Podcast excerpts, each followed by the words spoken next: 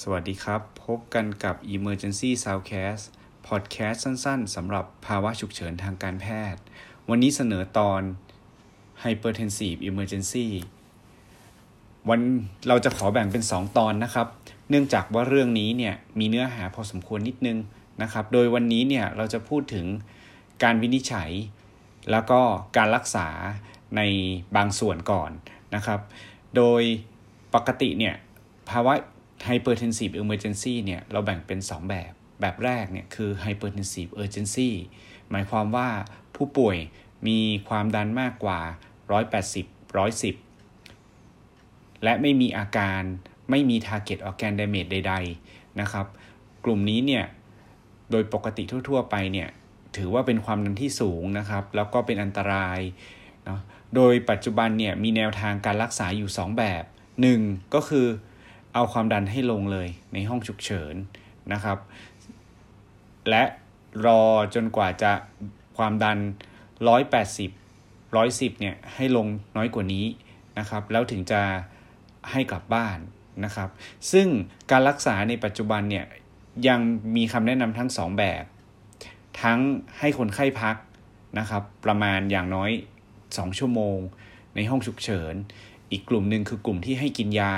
ซึ่งยาที่กลุ่มยาที่ให้กินเนี่ยส่วนมากแล้วก็จะเป็นยาที่ออกฤทธิ์ค่อนข้างเร็วนะครับ แต่ไม่ไม่ได้อัลตราช็อตหรือทำให้ BP ลงเยอะขนาดนั้น ยาหลักๆแล้วก็คือยา captopril นะครับ ซึ่งยา captopril เนี่ยก็จะเป็น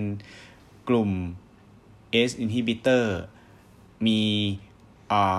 ระยะเวลาออกฤทธิ์เนี่ยประมาณแค่ไม่เกิน 30 นาที คนไข้ก็จะความดันลงได้นะครับ โดยเราจะให้ประมาณ 12.5 มิลลิกรัม หรือ 25 มิลลิกรัมทางทาง oral นะครับ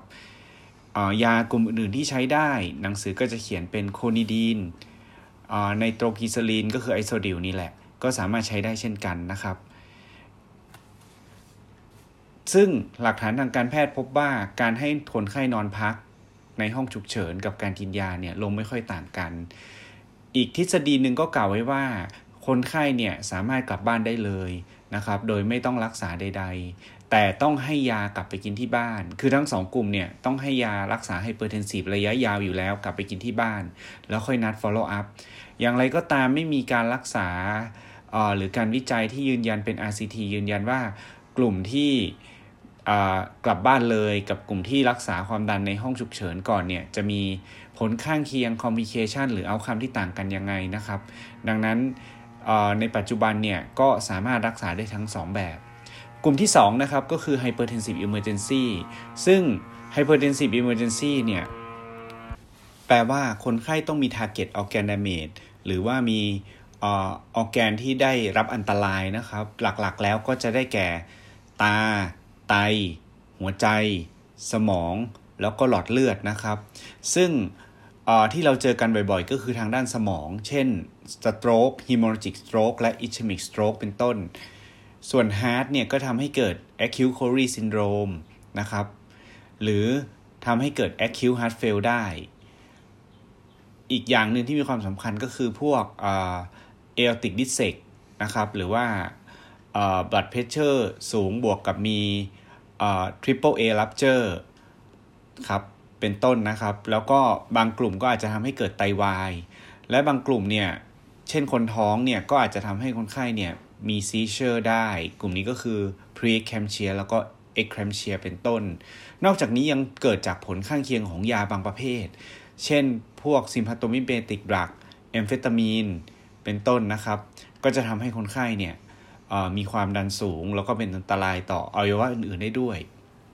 ดังนั้นประเด็นสำคัญเนี่ยคนไข้จะมาหาเราได้ 2 แบบครับ 1 ก็คือมาด้วยความดันสูง กลุ่มนี้เนี่ยเราต้องหา target organ damage ซึ่งความดันสูงนี่ผมต้องเน้นย้ำว่าไม่จำเป็นต้องสูงมากกว่า 180 110 เหมือน urgency นะครับ แค่ 140 90 ก็ถือว่าสูงแล้ว ถ้ามี target organ damage ร่วมด้วย ก็อาจจะต้องพิจารณาลดแล้ว แต่ในละแต่ละกลุ่มโรค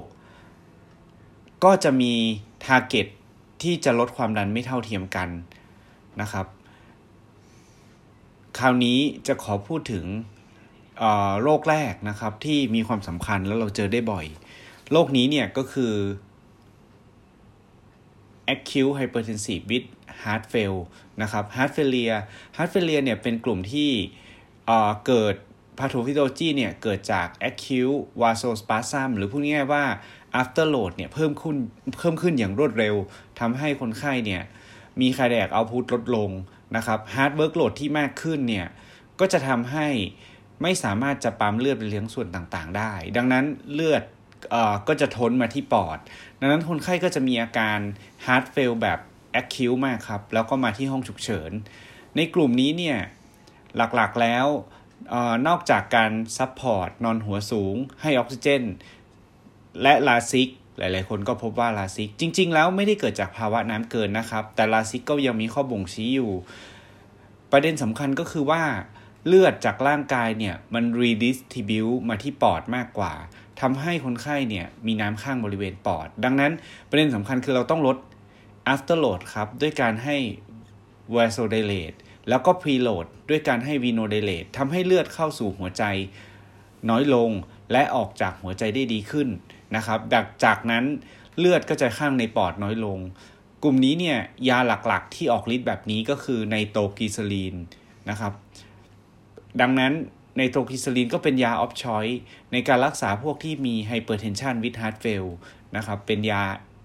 อีกตัวหนึ่งที่อยู่ในข้อบ่งชี้หลักเลยที่ควรจะต้องให้คนไข้ เช่นกันหากว่าคนไข้เป็น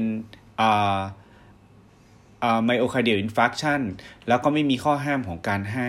และ BP สูง NTG ก็เป็นอีกตัวหนึ่งครับที่แนะนำให้ให้ เพราะว่าจะช่วยลด heart workload เช่นกัน ตัวนี้ก็เป็นตัวสำคัญ ซึ่งในหนังสือก็จะเขียนว่าให้ได้ตั้งแต่ 30-200ไมโครกรัม per min นะครับ เราปกติเราผสมเนี่ย เราก็จะผสมแล้วแต่ที่เนาะ ก็อยากจะให้โดสให้ได้อย่างเหมาะสมนะครับก็ให้ drip แล้วก็ titrate ยาไปเรื่อยๆ จนกว่า BP จะลง ยา nitroglycerin เนี่ยมี half-life ประมาณ 5-7 นาทีเท่านั้น เพราะฉะนั้นโดยทั่วๆไปเนี่ยเราควรจะ titrate ยาบ่อยทุก 10 นาทีอย่างน้อยนะครับ เพื่อทำให้ถึงทาร์เก็ตอย่างรวดเร็วนะในตอนต่อๆไปเราจะพูดถึงการรักษา Hypertensive Emergency โรคอื่นๆนะครับ ซึ่งก็จะมีใน ทุกวันอาทิตย์ตอน2ทุ่มนะครับ